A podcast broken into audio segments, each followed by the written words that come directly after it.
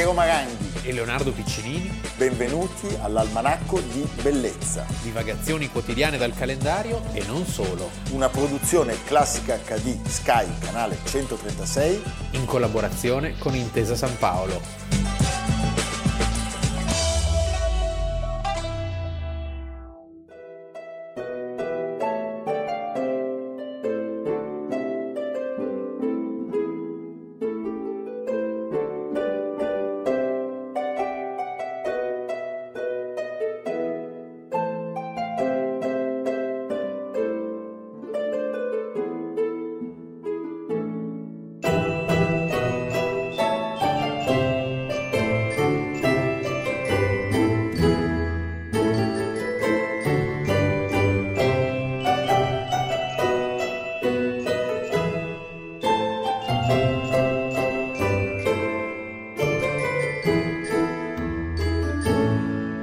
Almanacco di Bellezza, 5 gennaio. Abbiamo iniziato la nostra puntata con un balletto. Piano, piano, vai piano, piano, piano, eh, ma sono eccitato. Con calma, No, con tranquillità. il semaforo. Semaforo.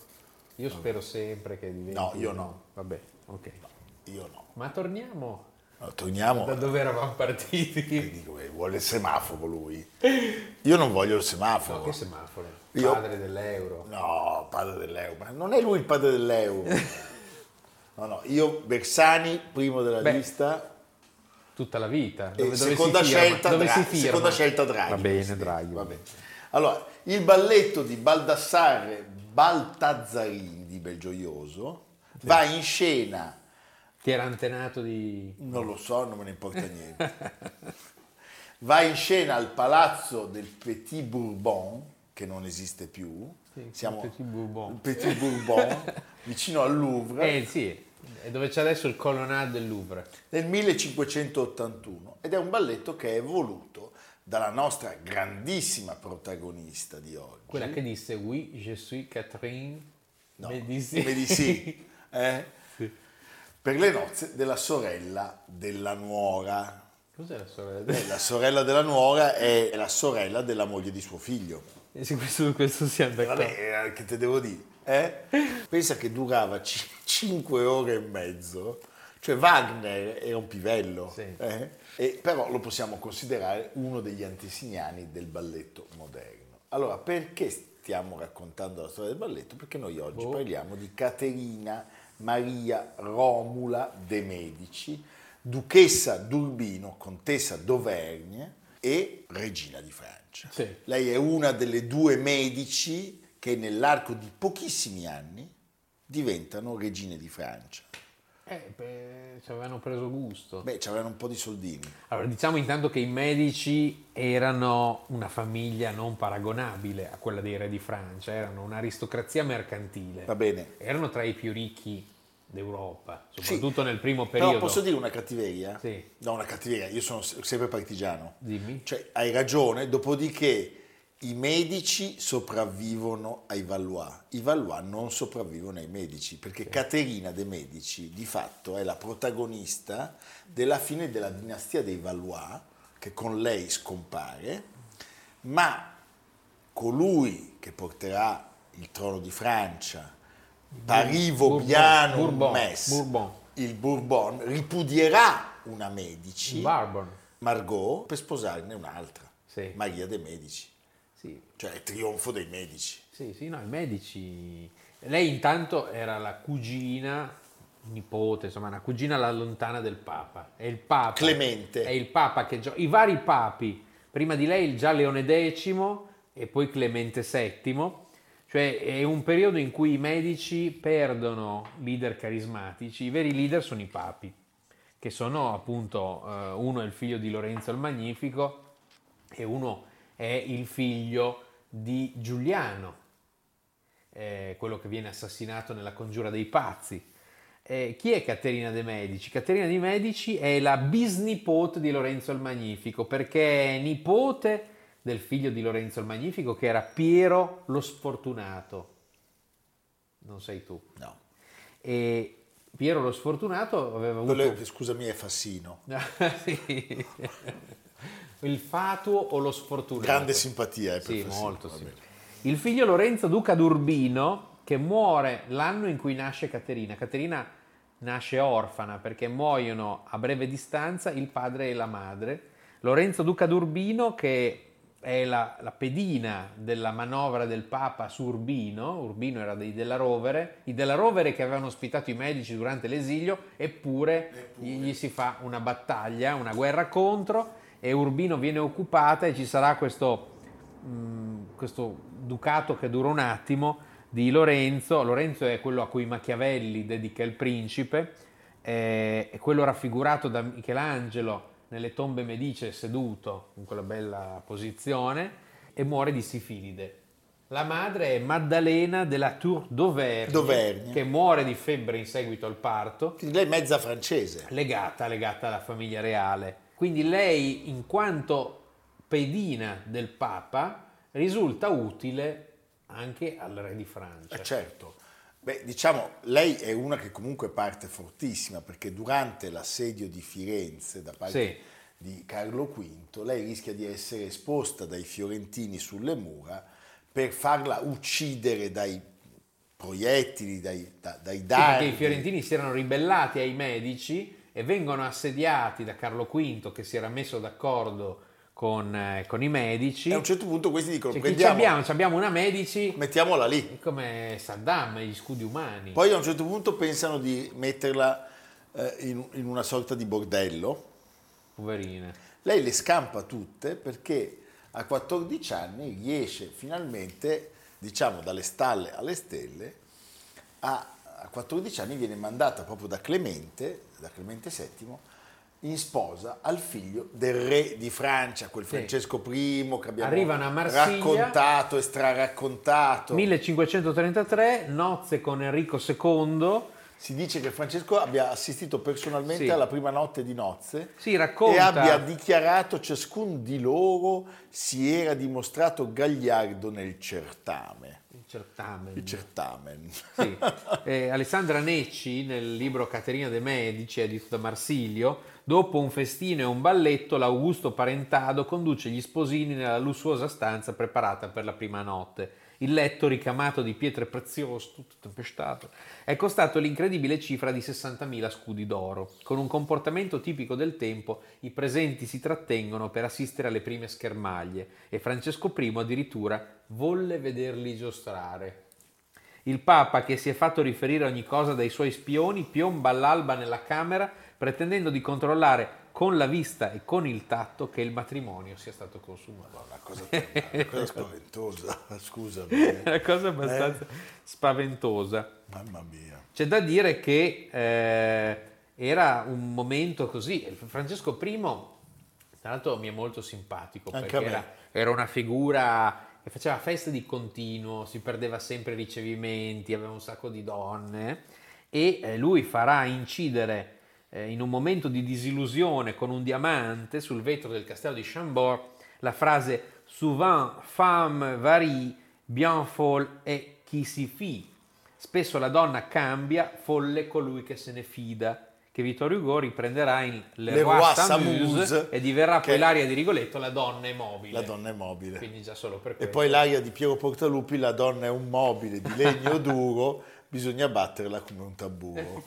Va bene, stanno arrivando la eh celere. Il sessismo. Eh, cosa succede? Lei ha sposato il secondogenito, ma il primo muore improvvisamente nel 1536 e quando muore Francesco I nel 1547, Caterina diventa regina a fianco del marito. Del marito. L'unico problema è con che... Con il nome di Enrico II. Faranno un sacco di figli, Una però... Ci mette un bel po'. Però all'inizio lei non, non niente e eh, il Papa, dice sempre la Necci questo libro, sussurra nell'orecchio alla, alla illustre parente un consiglio.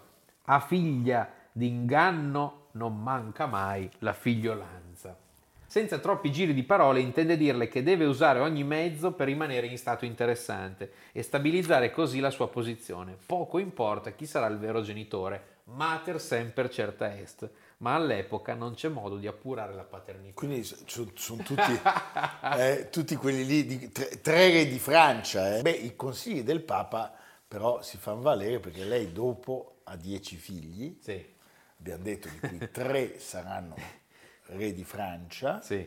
Enrico II però muore prestissimo, suo marito. Pensa che Enrico II in Solo realtà- 12 anni, in uno scontro di Un torneo. un torneo, viene Eh, ucciso sai, da uno, diciamo, di- o perdeva l'occhio come abbiamo co- visto. come Come l'altro. Federico da Montefeltro e anche chi Ascanio della Cordia. Ascanio, eh, la città della La Pieve. Pieve, il posto più bello del mondo. Salutiamo il nostro Presidente del Consiglio, Solo Max, del Consiglio? Presidente della Repubblica. No, no, noi Presidente della Repubblica ce l'abbiamo. Esatto. È il principe di Piacenza, di Bettola. Pierluigi Farnese. Pierluigi Farnese Bersani in Bettola vien dal mare, va bene. No, ecco, interessante che Enrico II aveva questa sorta di unione molto interessante, un pigmi- una pigmalione al contrario con Diana de Poitiers. Diana de Poitiers che aveva 20 anni più di lui, l'aveva visto nascere, era una dama di compagnia della... Una tardona di Ascona.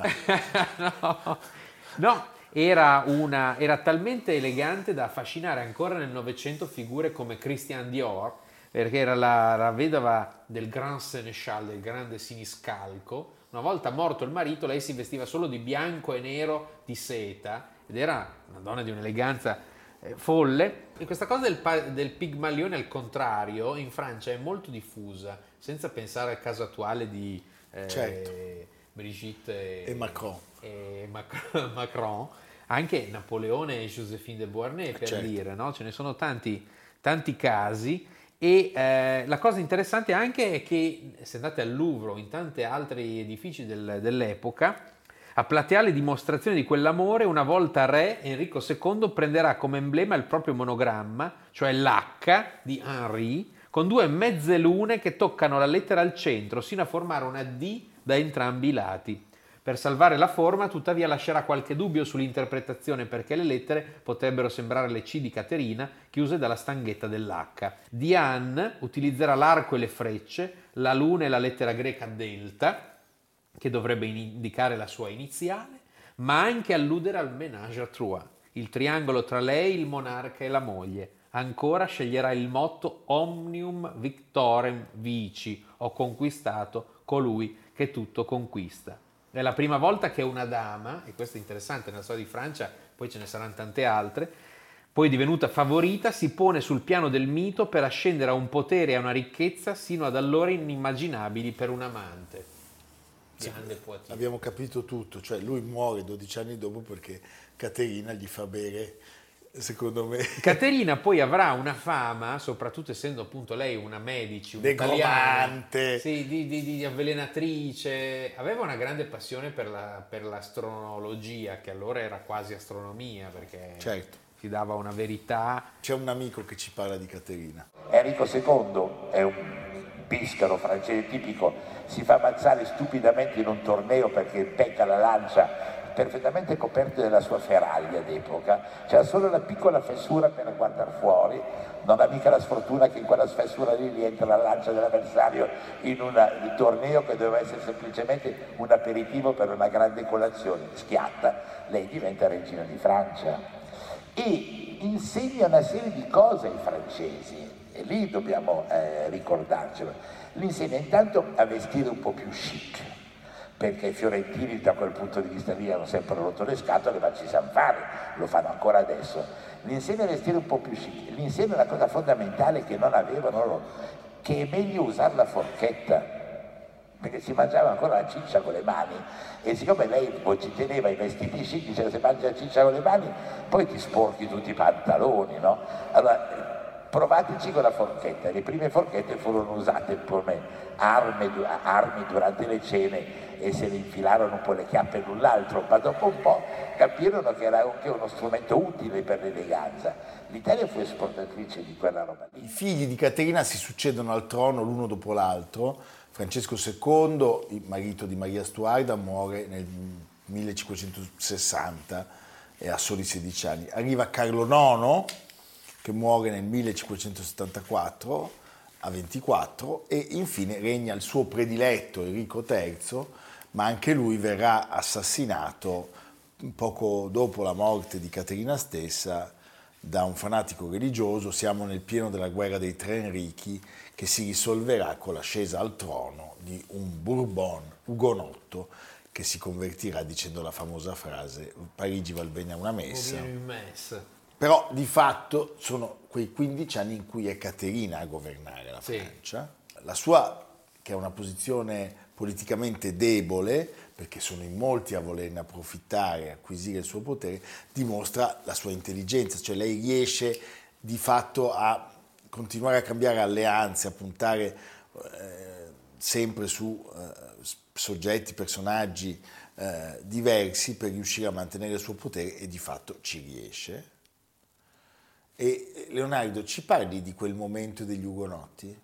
Beh, gli Ugonotti intanto chi sono? Gli Ugonotti sono i calvinisti, quindi sono dei protestanti, che all'inizio hanno un grande successo anche proprio Francesco I, che poi deve prendere le distanze perché la Chiesa se no l'avrebbe condannato.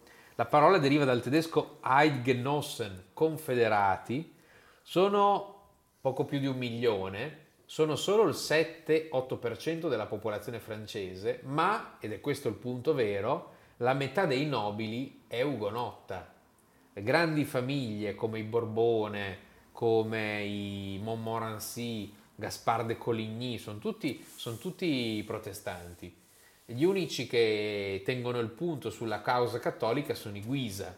E Caterina de' Medici, come in una grande giostra, parteggerà ora per l'uno, ora per l'altro e andreottianamente riuscirà a tenere un certo equilibrio, arrivando però a quel momento durissimo che sarà eh, nel momento in cui Margherita di Valois viene Sua fatta, figlia. Viene fa, la regina, la Reine Margot, viene fatta sposare al Borbone, arrivano tutti questi dignitari, Borbone che era protestante, arrivano tutti questi dignitari protestanti e la città di Parigi, che era tradizionalmente cattolica, viene fatta così, viene scatenata la, la, la, plebaglia parigina. La notte di San Bartolomeo. Nella notte di San Bartolomeo. Facciamoci aiutare da Cherot e da Virnalisi.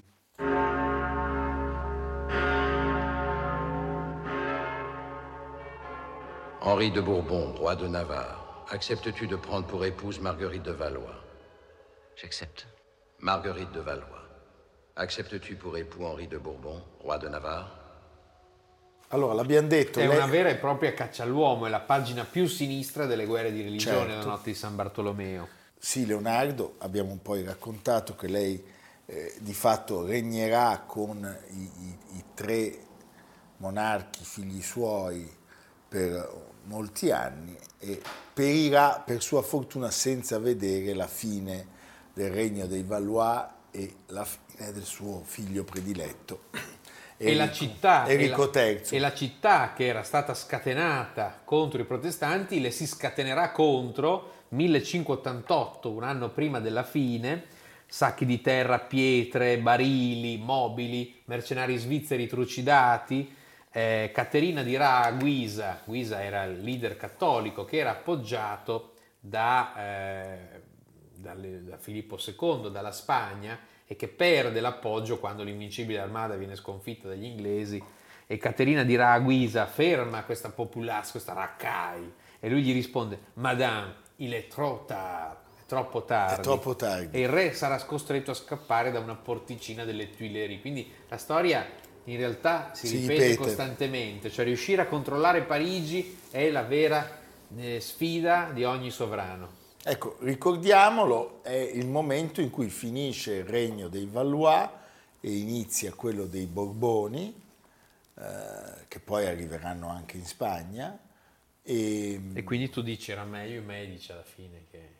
No, beh, ma però la, la cosa che abbiamo raccontato all'inizio, che trovo molto interessante, è che una volta ripudiata Margot che aveva sangue medici per il 50%, il, il nuovo re di Francia, col nome di Enrico IV, sposerà Maria de' Medici. Noi di Caterina dobbiamo dire una cosa fondamentale. Le macaron. Le macaron, ma anche la zuppa, ha inventato la zuppa l'oignon, la zuppa di cipolle, la zuppa di cipolle. l'omelette. È partita col gelataio da Livorno. I sorbetti. I sorbetti. E le crepe. E, e, poi una cosa molto interessante è un'ottima cavallerizza e lancia il modo di montare all'amazzone, con le gambe sollevate, il piede sinistro nella staffa. la gamba destra dalla medesima parte, quindi un po' di così, il ginocchio destro piegato sul corno dell'arcione. Sino ad allora le, do- le dame erano abituate a issarsi su una sorta di sedile fissato al cavallo, un po' come sugli elefanti praticamente. E I piedi appoggiati su una sicella. Si trattava del cosiddetto sambu, scomodo e poco sicuro, che impediva il trotto e il galoppo. Solo raramente qualcuna si azzardava ad andare a cavalcioni, ma era considerato scandaloso, nonché tipicamente maschile. Grazie alla Medici si diffonde un sistema diverso che rende più facile seguire le lunghe e faticose cacce reali. Solo che se ti mettevi di lato si vedevano le gambe e quindi un'altra grande introduzione di Caterina Medici, la lingerie.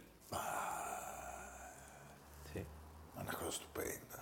Una sana abitudine che viene notata e si diffonde prontamente tra le dame, oltre all'uso dei profumi e delle essenze, perché, Sì, dice- perché i francesi puzzavano. puzzavano come dei cabroni. come dei cabrones, mentre i fiorentini, Eh, Eh, c'era Santa Maria Novella, appunto, c'era, l'officina c'era già l'officina, capisci? Va bene, dove oggi un sapone costa come un lingotto d'oro. Evviva, evviva, a fra poco.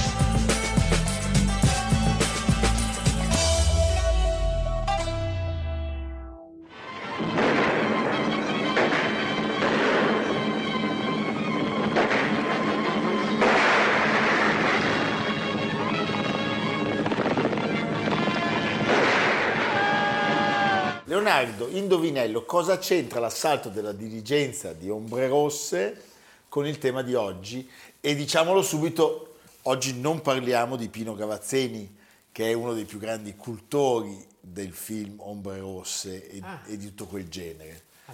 Ma il personaggio di oggi è, è un gigante della storia tutta dell'universo. Universo, universo, universo, universo. Adesso, adesso, adesso, adesso. Perché c'è la Eco. Sì. Eco, Ecco, ecco, ecco. Umberto- Che bar- che battutaccia, che battutaccia. Perché Tra il film preferito di Umberto Eco, colosso della cultura occidentale, è proprio Ombre Rosse. Che tra l'altro grande Umberto Eco avrebbe compiuto oggi 90 anni. È invece mancato a febbraio del 2016. Tra l'altro, notizia di questi ultimi mesi, la sua biblioteca di 44.000 volumi, la biblioteca moderna, perché la parte antica rimarrà alla biblioteca Braidense a Milano, la parte moderna andrà all'Università di Bologna Giustamente. che le dedicherà un apposito spazio nella sede storica di Via Zamboni. Quindi, Lasciatemi dire con un pizzico di immodestia, sì. Umberto Eco che diceva spesso, io quando guardo la televisione guardo classica HD. Non me l'avevi mai detto. Va bene. Allora, Umberto Eco, custode di un labirinto senza nome in cui le epoche le storie si incrociano, si sovrappongono in percorsi che sono sempre nuovi, da cui è molto difficile uscirne. Umberto Eco che è stato il semiologo, il professore, lo scrittore, il filosofo, e direi, l'abbiamo raccontato pochi giorni fa, l'autore televisivo della primissima RAI, per Sì, esempio. sì, sì, è stata una delle poche persone che ha saputo unire i generi, cioè non c'è una cultura alta e una cultura popolare, ma una cultura ben trasmessa o invece eh, mal comunicata. E, e questo lui l'ha saputo fare in tante occasioni. Chiaramente l'opera cui tutti pensiamo, che ancora oggi viene venduta e come, e che ha avuto più di, Più di 50 milioni di copie vendute. Tradotta, tradotta in oltre 40 lingue è Il nome della rosa, 1980, eh, da cui poi nel 1986 verrà tratto il film di Jean-Jacques Hannot. Con Sean Connery, tra gli altri. tra gli altri. Murray Abram, tra gli altri. Bernardo Gui, Christian Slater, Azzo da Melk, E poi scusami, c'è l'attore preferito nostro. sì, che fa il priore, Michael. Lonsdale. sì. Allora, la sua vita si fa certamente piccola dietro alle pagine che lui ha scritto. Era nato ad Alessandria, Non d'Egitto. no, Alessandria del Alessandria. Piemonte, il 5 gennaio del 1932, oggi, figlio di un impiegato, ha inizialmente una vita molto simile a quella di migliaia di giovani italiani di quella generazione. È troppo giovane per fare la guerra, è cattolico e studente del liceo classico e eh, quando la guerra finisce lui continua a studiare, si iscrive all'università. Per un breve periodo eh, milita anche in un periodico dell'azione cattolica. È molto interessante il suo, suo racconto di come perde la fede, perché lui dice che è colpa di San Tommaso. Su cui fa la tesi. Fa sì. la tesi su Tommaso d'Aquino e dice eh, si può dire che sia stato proprio lui, Tommaso d'Aquino, che miracolosamente mi ha curato dalla fede. è già molto simpatico. C'è una passione per la scrittura e la letteratura che ha radici eh, molto profonde, risale proprio fin dagli anni dell'infanzia, eh, forse anche legata al fatto che fosse nipote di un uh, tipografo e quindi si fosse eh, trovato, pur provenendo da una famiglia lontana dai professionismi della cultura, in mezzo ai libri, all'odore dei libri, al, al rumore della carta.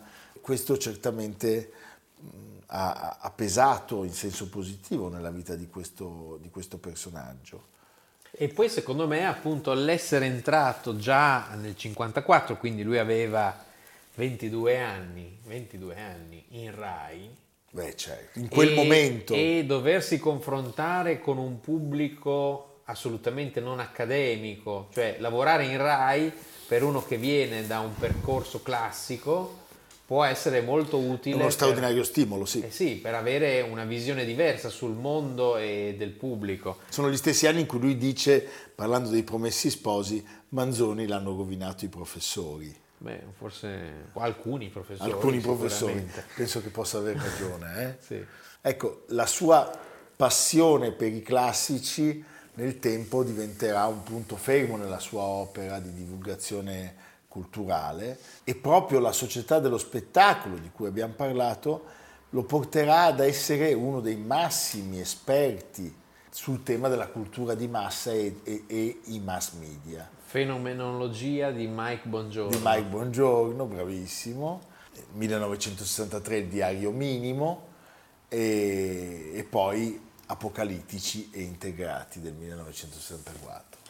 Allora, lui poi era capace, come dire, di cambiare posizione, di aggiornare le posizioni, di vedere quello che succedeva alla società. Uh, per esempio, è molto interessante quando si passa al web, lui che aveva augurato che la cultura si potesse propagare a macchia d'olio, eh, finisce vittima inevitabilmente eh, di tutto quello che vede e durante una sua lez- lezio magistralis all'Università di, di Torino dichiara che i social media danno diritto di parola a legioni di imbecilli. E questo gli ha, gli ha causato una Beh, serie di... feroci, però poi se n'è andato, sì. quindi non, ha, non, ha, non hanno fatto a tempo. Pensa no. cosa gli avrebbero detto quelli di adesso, i cattivoni di adesso. Senti Leonardo, e poi i fumetti. Sì. Eh? Sì, una grandissima passione per Dylan Dog, per eh, una serie di autori. Tra l'altro lui in Dylan Dog viene anche proprio evocato, citato attraverso il personaggio di Humbert Coe. Nel numero 136, incredibile. Che affianca Dylan Dog. In un'indagine sull'origine delle lingue del mondo.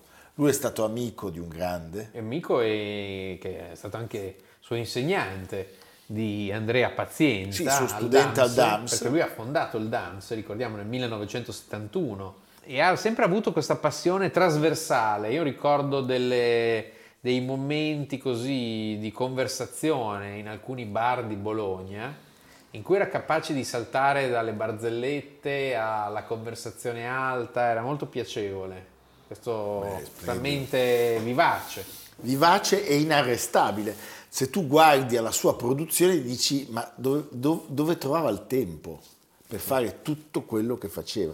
Cioè aveva la capacità, lo dicevano i suoi amici, di moltiplicare le ore a disposizione in una giornata, cioè mentre lavora come condirettore editoriale alla Bompiani, per esempio, continua con gli impegni accademici, come docente universitario, come studioso di semiotica, è collaboratore di tutti i maggiori quotidiani italiani, ha una fortunatissima rubrica bustina di Minerva. la bustina di Minerva, che poi è stata raccolta in una collana Sì. dallo stesso titolo, e poi ancora, appunto, E poi c'è una- un prima e un dopo sostanzialmente, un'opera che lo, lo farà, lo renderà molto invidi- invidiato anche, Certo. perché il nome della rosa è... il nome della rosa è questa... è un- c'è un prima e un dopo. Sì, è, è interessante il nome della rosa perché il nome della rosa è un thriller, è un giallo che tiene insieme però anche un impianto medievale molto, molto dotto e lui sostanzialmente ri- riprende in mano il, eh, il filone da tempo abbandonato del romanzo storico che ha una grandissima Certo. tradizione e quindi è, una- è un percorso nel Medioevo accessibile a tutti Certo. e avrà infatti una Successo grandissima pazzesco. fortuna. Alcune righe di greco. Sì. Scritte da Venanzio. Sono note casuali sul libro che stava leggendo poco prima della morte. Notate come cambia la calligrafia. Mm? Da questo punto in poi comincia a stare male. E di questo che ne dite? Una sbavatura di colore azzurro. Sì, ma di una tonalità particolare di Bloom, caratteristica del vostro miglior miniaturista, frate Adelmo, che deve aver avuto questa pergamena prima di Venanzio. E perché sappiamo questo? Perché le note di greco di Venanzio sono sovrapposte all'impronta del pollice di Adelmo e non viceversa. Fratello Guglielmo, questa abbazia è avvolta da un orrendo mistero. E tuttavia nelle vostre oscure allusioni non vedo nulla che vi possa gettare alcuna luce. Senti, poi arriva il pendolo di Foucault, sono passati otto anni dal nome della rosa, eh, diciamo non vende lo stesso numero di copie, c'era stata un'aspettativa pazzesca, però poi lasciami dire è un diesel, nel senso che poi comunque anche questo è un titolo che Lo si trovava in ogni Appunto. libreria d'Italia, il pendolo di Foucault. Nessuno l'ha mai letto però. sì, è vero. Il nome della rosa già un po' di più. Detto anche il nome della cosa.